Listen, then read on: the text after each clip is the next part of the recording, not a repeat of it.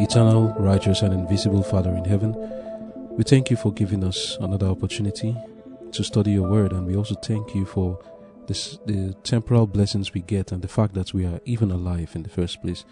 We give glory to your name, dear Lord. Now be with us as we study, and grant us of your spirit, grant us understanding. Help us, Lord, to go in depth as we study, Lord. May your spirit also give us power to perform that which we learn. Put your words in my mouth for the sake of your children, that we all may be blessed by the words spoken. In Jesus' name I've prayed. Amen. That I May Know Him. January twenty-fourth. The ideal for all humanity.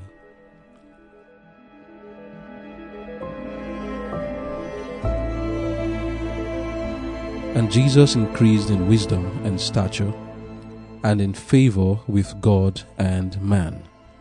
Luke chapter two, verse fifty-two. Christ lived the life of a toiler from his earliest years. In his youth, he worked with his father at the carpenter's trade, and thus honored all labor.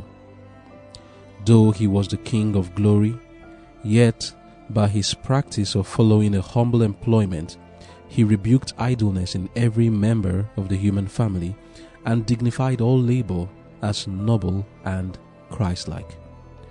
From childhood, he was a pattern of obedience and industry. He was as a pleasant sunbeam in the home circle. Though his wisdom had astonished the doctors, yet he humbly subjected himself to his human guardians. The knowledge he was daily obtaining of his wonderful mission did not disqualify him for performing the most humble duties. He cheerfully took up the work that devolves upon youth who dwell in humble households pressed by poverty. He understood the temptations of children, for he bore their sorrows and trials. Firm and steadfast was his purpose to do the right. Though enticed to evil, he refused to depart in a single instance from the strictest truth and rectitude. Christ is the ideal for all humanity. He has left a perfect example for childhood, youth, and manhood. He came to this earth and passed through the different phases of human life. He talked and acted like other children and youth, except that he did no wrong. Sin found no place in his life. Ever he lived in an atmosphere of heavenly purity. In the sanctuary of the home, Jesus received his education, not merely from his parents, but from his heavenly Father. As he grew older, God opened to him more and more of the great work before him. But notwithstanding his knowledge of this, he assumed no airs of superiority. Never did he by disrespect cause his parents pain or anxiety. He delighted to honor and obey them. Although he was not ignorant of his great mission, he consulted their wishes and submitted to their authority. Amen. The title of our devotion for today is The Ideal for All Humanity. The reading we just went through is really wonderful. For one to realize his mission, to know his origin, that he is God, the creator of heaven and earth. And after realizing this, he does not carry himself with an air of superiority or with any pride, but yet lives just like every other human being, even after he has known that. It's beautiful to meditate upon. And that's what we're going to look at today. Jesus, the ideal for all humanity. After the Passover visit, we read in Luke two, verse forty-eight to fifty, it says, "And when they saw him, they were amazed, and his mother said unto him, Son, why hast thou dealt thus with us? Behold thy father, and I have sought thee sorrowing. And he said unto them, How is it that you sought me? Wist ye not that I must be about my father's business? And they understood not the saying which he spake unto them." They didn't understand. Mary and Joseph knew quite all right that Jesus was of a different origin. Mary knew who his father was. Joseph knew that he was not Jesus' father. And as we've said in previous devotions, Jesus got to understand this as he was twelve years old and went for that Passover visit. That was the first time he made it clear to them that he knew who his father was, and that he knew who he was, the Son of God, and that his father was the God the Father in heaven. And from that day on, after Jesus understood his mission, his origin, he conducted himself with deeper gravity, sobriety, and will always meditate and contemplate on this mission. Reading from Desire of Ages, page eighty-nine, paragraph six, it says, "From the time when the parents of Jesus found him in the temple, his course of action was a mystery to them. He would not enter into controversy, yet his example was a constant lesson. He seemed as one who was set apart. His hours of happiness were found when alone with nature and with God. Whenever it was his privilege, he turned aside from the scene of his labor to go into the fields, to, medita- to meditate in the green valleys, to hold communion with God on the mountainside or amid the trees of the forest. The early morning often found him in some secluded place, meditating, searching the scriptures, or in prayer. From these quiet hours, he would return to his home to take up his duties again and to give an example of patient toil." End of quote. Hmm.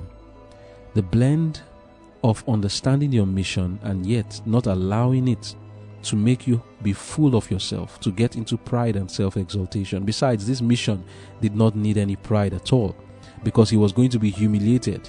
Even though he realized he was the Son of God, the Creator of heaven and earth, he still realized that he was the Lamb of God that taketh away the sins of the world, and he was going to be crucified. He knew that he was going to die for the world. He knew he was going to be humbled. So how then will he conduct himself in pride? We also, when we realize that we are given the opportunity to be the sons of God, it should not awaken in us any pride or self-exaltation. More to come on that in our devotions, in the next devotion that is titled, um, in the subsequent devotions that have to do with the baptism and the temptation of Jesus. But for today, we're looking at Jesus as the ideal for all humanity. One thing that we realize in Jesus' life is that even though he was God and knew very well as a child, he had respect for authority. The Bible says here that Jesus, in Luke two verse forty-two, increased in wisdom and in stature, in favor with God and men, and that he went home and submitted. Luke two verse fifty-one says, "And he went down with them and came to Nazareth and was subject unto them. But his mother kept all the sayings in her heart." Respect for his parents. Honor your father and your mother, even though you are God. He is a human being, and he realized his responsibility to his parents.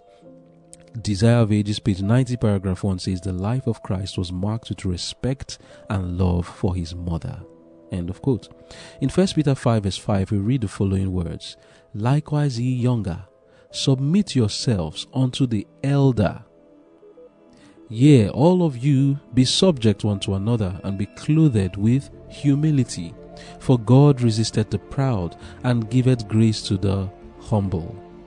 And in Leviticus nineteen verse thirty-two, we are told, "Thou shalt rise before the hoary head, and honor the face of the old man, and fear thy God. I am the Lord." What do we learn from here? Age in and of itself is honorable. Not somebody is old and is a righteous man, then I should respect him. No. Even if he's a wicked man, the Bible teaches that we must respect our elders. And Jesus respected his elders.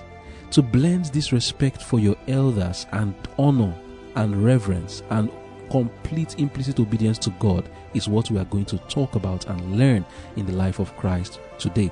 We've talked about his domestic life, and we'll talk a bit about that. But then, first of all, respect. It's very important that we recognize that age is honorable. And he who is the Ancient of Days requires that honor be paid to those who are older than ourselves. The hoary head, like we read now, is supposed to be respected. Even in the book of Proverbs, we are told the hoary head is a crown of glory.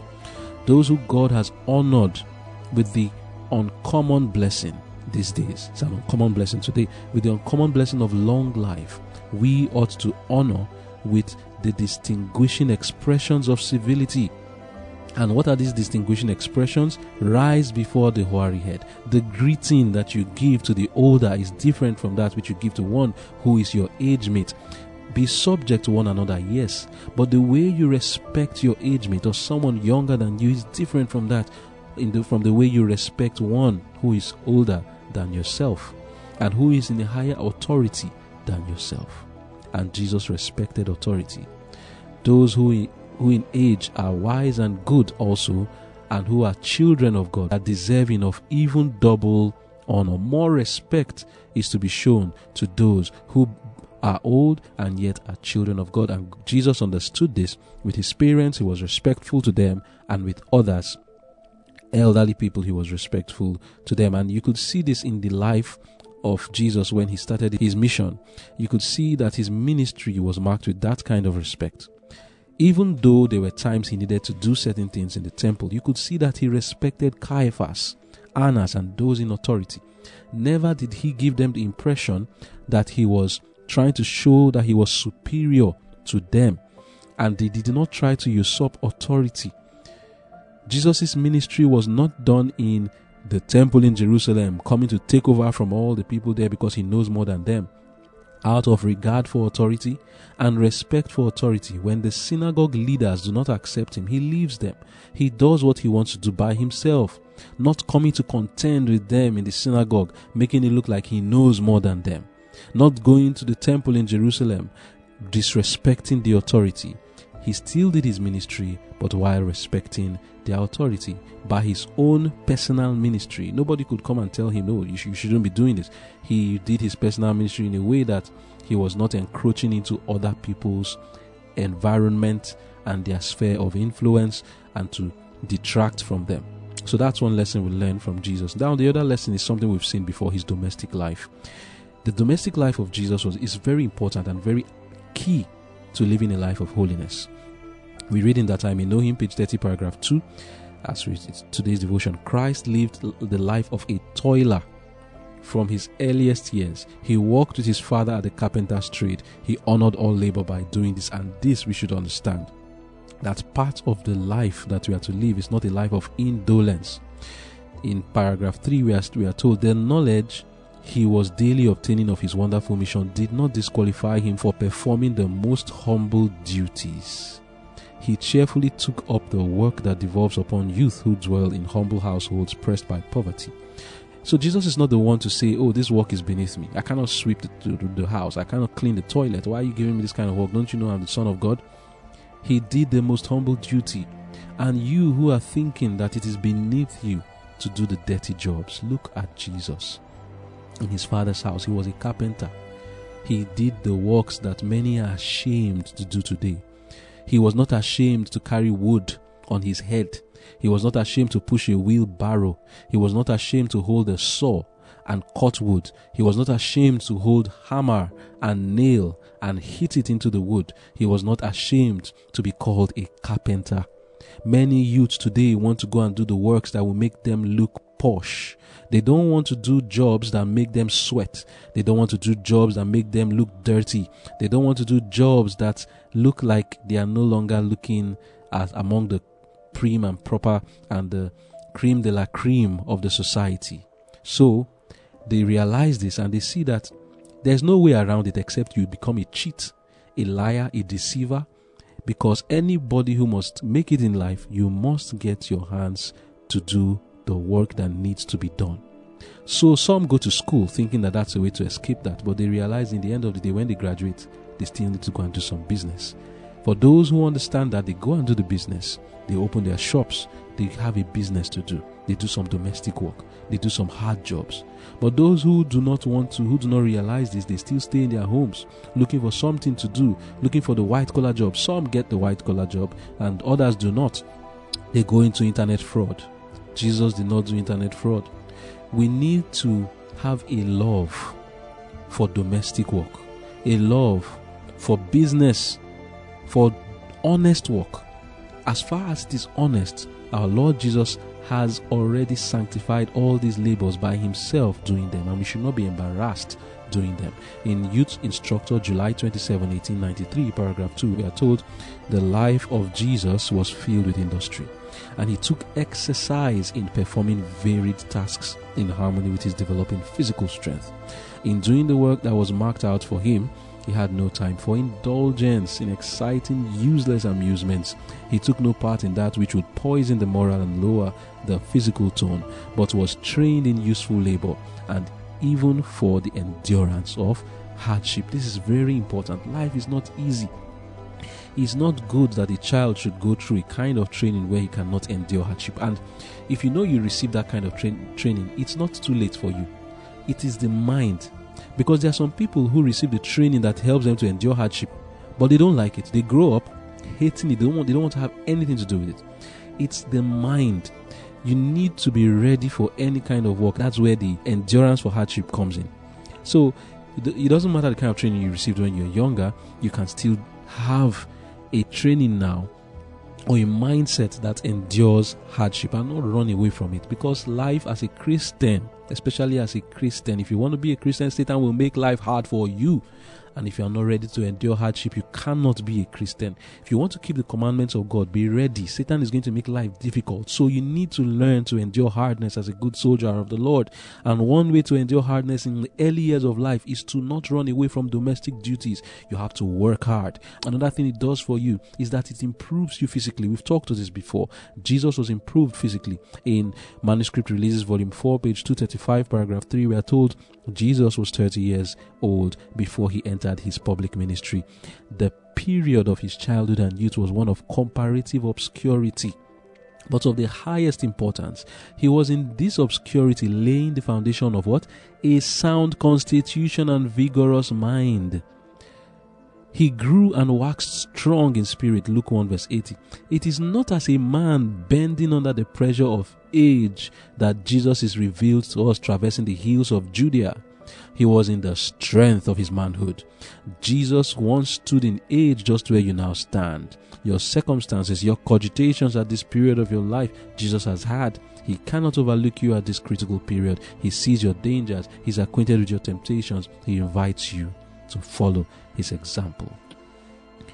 Very important for us to note now. Physical strength is important, and I've said this. It's not about carrying dumbbells and doing push-ups and press-ups and bench presses and squats. It is about the work that is called useful labor. When you go to the farm, use the hoe to weed the farm.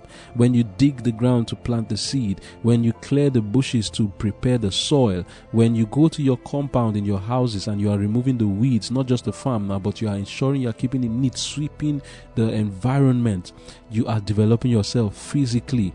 When you walk, take a walk to go and purchase things for your raw materials, for your, like Jesus was doing. He buys his raw materials for his carpentry work, and he goes from place to place on foot. They were poor. So in doing all of this, he was developing a sound constitution, and this sound constitution was necessary for his ministry. It was in his young age that he laid the foundation for that sound constitution that was used to trek the hills of Judea, from Capernaum to Galilee, from Galilee to Jerusalem on foot. How do you gym the legs for that? Many people, they gym their legs, but yet they cannot walk. They cannot take a walk. They have muscles in their chest and their arms and their legs, but yet they are not still strong. They just look good outwardly. Like I've said before, it doesn't mean that exercise is not good. No. If you are in a position where, like, the truth is, in some, some environments, some people are, you can't even be afforded to have a farm around you or to do all these things I mentioned, of, as in taking a hoe to clean your environment and sweep the environment. Some people don't have that. And I can understand that you get a treadmill to do some running, or you just do some exercise. Everybody in their own estate. But the best kind is this type, where it is useful labor, where you have spent your energy, your body has been developed, and not just that, you have achieved something in the process. When you have done all the bench presses, you've not really achieved anything. But when I have washed, I've used my energy to wash, my body has been developed, I've used my energy to wash, my body has been developed, and my clothes have been made clean. I've used my energy to clear the to clean the environment. Two things have happened. I've expended energy. My muscles have been developed. I've inhaled fresh air, and yet the environment is clean. I have planted a seed. I have cleared the soil. What has happened? I'm preparing for myself food that I would eat in the future, and at the same time, I'm benefiting from it physically. And then there was something else we see in the life of Christ. In doing all of this, he had no time for dissipation. Continuing the reading in paragraph four, it says, his youth was not wasted in indolence, neither was it wasted in sensual pleasure, self-indulgence, or frittered away in things of no profit. Not one of his hours, I would say even minutes, from childhood to manhood was misspent. None were misappropriated. He lived temperately. His precious hours were not wasted in dissipating pleasures. He had a truly healthy body and true powers of mind. His physical and mental powers could be expanded and developed as yours or any other youth's. The word of God was his study, as it should be yours, end of quote. So we see here how it is that Jesus was able to escape temptation. By being busy all the time, he didn't have time for the devil to tempt him. And when he comes to the end of his day, it is not difficult for him to sleep. And the night time is a time when the devil comes with a lot of temptations for the youth and for adults today. As for Jesus, because of the, the work he has done during the day, he goes to sleep very easily and doesn't give the devil any opportunity to tempt him. So that's it on Jesus' domestic life, and it's an ideal for us. It's an ideal. Now, another beautiful part of it is the combination of obedience to God and obedience to man. You see, Jesus had a spiritual independence too. Living in a time where the Jews had apostatized from the true faith and had left the word of God to fables, he did not depend on the rabbis, scribes, doctors, and lawyers of his day for a knowledge of the truth and of his Father. He had to study for himself, and he learned very early not to do as others, to, to, to be a nonconformist.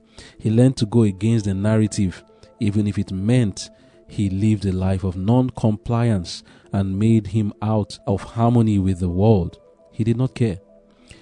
Combining his respect for his elders and his love for God, he knew how to respectfully disagree with leaders and not make an inch of compromise while still being polite.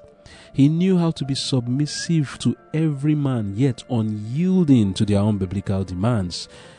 Let's see how this happened. In the book Desire of Ages, page eighty-four, paragraph two, we are told, as the condition of the people began to open to his mind, he saw that the requirements of society and the requirements of God were in constant collision. Men were departing from the word of God and exalting theories of their own invention. They were observing traditional rites that possessed no virtue. Their service was a mere round of ceremonies.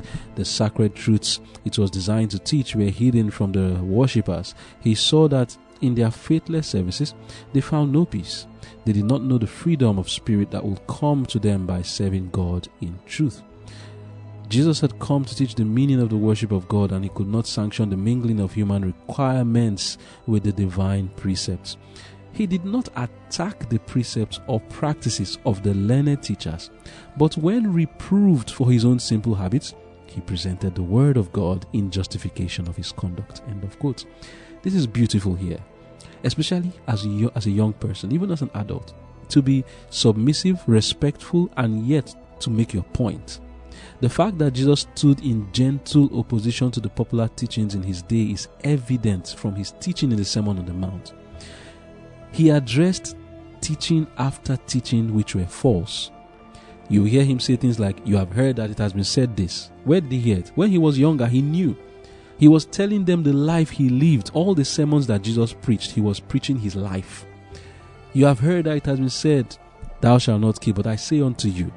These were things he has observed from his from his childhood. I say unto you, if you say Raka or thou fool, or if you hate, you're angry with your brother without a cause, you have killed. That's basically what he was saying. This was he, the life he lived. And the way he was correcting it was not by speaking, but by living. And when he's asked questions, he would give reasons from the word of God for why he was doing what he was doing, which was not in harmony with what, with what others were, were doing. He addressed all these teachings that were false. He didn't just notice these false teachings as a man. He noticed them since he was a youth and lived against them. He knew that it was these teachings that had kept the Jews in a constant collision with God and made them lose his favor. Page eighty-six, paragraph three of Desire of Ages says, Christ was not exclusive, and he had given special offense to the Pharisees by departing in this respect from their rigid rules. He found the domain of religion fenced in by high walls of seclusion as too sacred a matter for everyday life. These walls of partition he overthrew. In his contact with men, he did not ask, what is your creed? To what church do you belong? He exercised his helping power in behalf of all who needed help. Instead of secluding himself in a hermit's cell in order to show his heavenly character, he labored earnestly for humanity. Amen. You see, but as Jesus was polite, there is, a, there is something else that we should notice about this. Politeness and submissiveness are strong in the minds of men. It comes with its apparent drawback of being a pushover. It's not a drawback, but in the minds of men, it looks that way. Jesus, because of his submissive, submissiveness, seemed to be a pushover. But on conversing with him, anyone could see that beneath the outward and yet genuine submissiveness of Jesus was an indomitableness that could not be bent to do anything in the least against his convictions of right. Page eighty-five of paragraph one and two of Desire of Ages says, in every gentle and submissive way, Jesus tried to please those with whom he came in contact. He's the kind of person who you tell, do this, and he, yes sir, do this, yes sir. It's like that. And there's a tendency to think that such people are pushovers. Going on in the reading, it says, because he was so gentle and unobtrusive, the scribes and elders supposed that he would be easily influenced by their teaching. They urged him to receive the maxims and traditions that had been handed down from the ancient rabbis. But he asked for their authority in the Holy Writ. He would hear every word that proceeds from the mouth of God, but he could not obey the inventions of men. Jesus seemed to know the scriptures from beginning to end, and he presented them in their true import. The rabbis were ashamed to be instructed by a child. They claimed that it was their office to explain the scriptures and that it was his place to accept their interpretation. They were indignant that he should stand in opposition to their word. They knew that no authority could be found in the scripture for their traditions. They realized that in spiritual understanding, Jesus was far in advance of them. Yet they were angry because he did not obey their dictates. Failing to convince him, they sought Joseph and Mary and set before him his cause of non-compliance. Thus he suffered rebuke and censure. End of quote. You see, the Bible says, love the Lord your God with all your heart, soul, mind, and strength. And Jesus was the one who knew what this meant above all others. In his later life, he revealed just what he had practiced in his childhood and youth. He declared that love to God is the first commandment, and not even his parents, scribes, Pharisee, rabbi could make him to go in any way against God. He suffered for it. And we also may find ourselves in the same situation. Don't think that, oh, out of, I just need to obey all the time, even when they ask me to do wrong. Not Jesus. If not, the devil would have had him. Jesus was ready to suffer censure from his parents and from elders because of his obedience to God. Page eighty-six, paragraph one says, in Desire of Ages, at a very early age, Jesus had begun to act for himself in the formation of his character, and not even respect and love for his parents could turn him from obedience to God's word. It is written was his reason for every act that varied from the family customs, but the influence of the rabbis made his life a bitter one. Even in his youth, he had to learn the hard lesson of silence and patient endurance. End of quote. And this is the lot of many of us today. Both youths, children, and adults. You will always have people who are in higher authority than yourself, especially the youths and the children, to combine obedience to God and respect and love for man. It seems a difficult thing. But we learn from the life of Christ the ideal of how to conduct ourselves with politeness, with submissiveness, with respect, yet disagreeing, asking. Whenever you are told to do something that is not in harmony with the Word of God, you just simply have to ask, where does it say that in the Word of God? And if you cannot be convinced from the Word of God to do something, then you can respectfully disagree and say, I cannot do this. And that was how Jesus lived his life. He was not stubborn.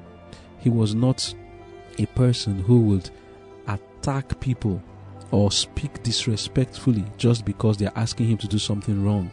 He will not raise his voice just because he feels like he's an Elijah. No. He will not shout at them and say, woe unto you. and they were his elders. He was a young one, and he will receive rebuke even from his family members. But yet, he will keep doing what he was convicted was right. He knew how to be independent. Reading Desire of Ages, page eighty-eight, paragraph two and three, we are told, "Of the bitterness that falls to the lot of humanity, there was no part which Jesus did not taste. There were those who tried to cast contempt upon him because of his birth, and even in his childhood he had to meet their scornful looks and evil whisperings. If he had responded by an impatient word or look, if he had conceded to his brothers by even one wrong act, he would have failed of being a perfect example. Thus, he would have failed of carrying out the plan for our redemption. Had he even admitted that there could be an excuse for sin, Satan would have triumphed and the world would have been lost. This is why the tempter worked to make his life as trying as possible that he might be led to sin. But to every temptation he had one answer: it is written. He rarely rebuked any wrongdoing of his brothers, but he had a word from God to speak to them. Often he was accused of cowardice for refusing to unite with them in some forbidden act, but his answer was, it is written. The fear of the Lord, that is wisdom, and to depart from evil is understanding." Job twenty-eight, verse twenty-eight. Going down to page eighty-nine, paragraph two and three, says, "Often he was asked, why are you bent on being so singular, so different from us all? It is written, he said, blessed are the undefiled in the way who walk in the law of the Lord. Blessed are they that keep his testimonies and that seek him with the whole heart. They also do no iniquity. They walk in his ways." Psalm one nineteen, verse one to three. When questioned why he did not join in the frolics of the youth of Nazareth, he said, "It is written, I have rejoiced in the way of thy testimonies as much as in all riches. I will meditate in thy precepts and have respect unto thy ways. I will delight myself in thy statutes. I will not forget thy word." Psalm one nineteen, verse fourteen to sixteen. Jesus did not contend for his rights. Often his work was made unnecessarily severe because he was willing and, un- and uncomplaining. Yet he did not fail nor become discouraged. He lived above these difficulties, as if in the light of God's countenance. He did not retaliate when roughly used, but bore insult patiently. Again and again he was asked, "Why do you submit to such despiteful usage, even from your brothers? It is written," he said, "My son, forget not my law, but let thine heart keep my commandments. For length of days and long life and peace shall they add to thee. Let not mercy and truth forsake thee. Bind them about thy neck. Write them upon the table of thine heart. So shalt thou find favor and good understanding in the sight of God and man." Proverbs three, verse one to four. End of quote. In conclusion, we see here the ideal. It's a very wonderful combination to face all these temptations, because it's enough that you are doing the right thing. But then for someone to call you to do the wrong thing, it's already bad enough. But to in the in the midst of all of this, not to have a wrong spirit when responding, not to have anger in you or a spirit of vengeance or retaliation when you have done right and people are heaping abuse on you of all kinds. To still retain your integrity is a wonderful thing. Jesus did it as a human being, and we can also do it. He gives us the example that we can overcome. In the Crest Collections, page forty-seven, paragraph six, we are told, "Jesus stood forth in human nature, a conqueror in behalf of the fallen race. He was an overcomer in behalf of every human being, and as a pledge that all who shall receive his name may resist the temptations of Satan and overcome in their own behalf as Christ has overcome in theirs. There is not one of the feeblest of humanity but can be a conqueror by being a partaker of the divine nature. As the branch is united to the vine and becomes partaker of the nourishment of the vine, so he who is one with Christ absorbs the elements of the life of Christ and are branches of the living vine. Every member of the human family is honored by the achievements of his wonderful victory, making it possible for every soul to be a partaker of the divine nature if he will connect with Christ." End of quote. We need to be encouraged. We can't do it. We can overcome like Jesus. He is the ideal, and we can do what he did in his human nature. If you will believe, it is possible that you can be an overcomer. Let us pray. Thank you, dear Father, for making it plain to us and making the way straight and giving the opportunity for us to be partakers of the divine nature. Dear Lord, please, may your divine nature be in us and keep us from falling. We ask, Father, that as we have beheld this ideal, that you will help us, that even though we understand the elevated plan that you have for us, we shall not be elevated in self. We shall not have pride. We shall not see ourselves as superior to others, but we shall humble ourselves and be submissive in every way, yet having God as the first and best and last in our lives. Help us, Lord, to know how to do this wonderful combination of being submissive, yielding, and yet uncompromising in the law of the Lord. Help us, dear Father. In Jesus' name I've prayed. Amen. This message was brought to you by the Angel with a Strong Voice, a ministry dedicated to preparing people to stand true to God and be ready for His imminent return. For more information and free online resources, please visit w w w dot tawas dot org. That is w w w dot tawas v dot org, or contact info at tawas dot org.